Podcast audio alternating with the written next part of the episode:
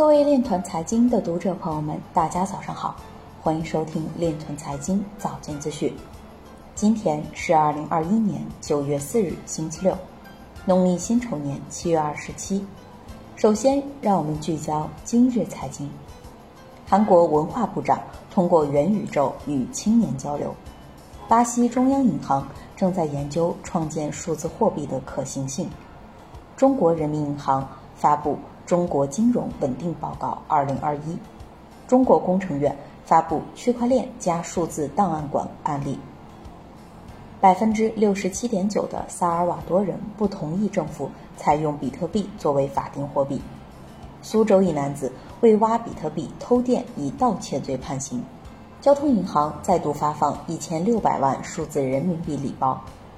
苹果公司放松了对整个区块链行业各部门的控制。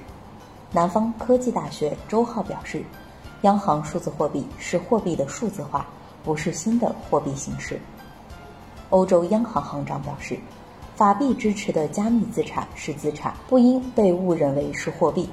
今日财经就到这里，下面我们来聊一聊关于区块链的那些事儿。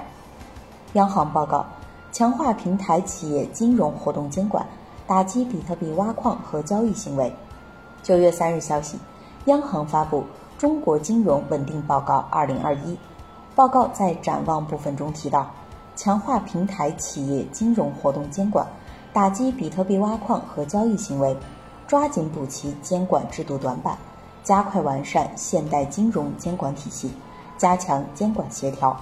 在防范化解重大金融风险攻坚战的主要成果中强调，互联网资产管理、股权众筹、互联网保险、虚拟货币交易、互联网外汇交易等领域整治工作基本完成，已转入常态化监管。以上就是今天链团财经早间资讯的全部内容，感谢您的关注与支持，祝您生活愉快，我们明天再见。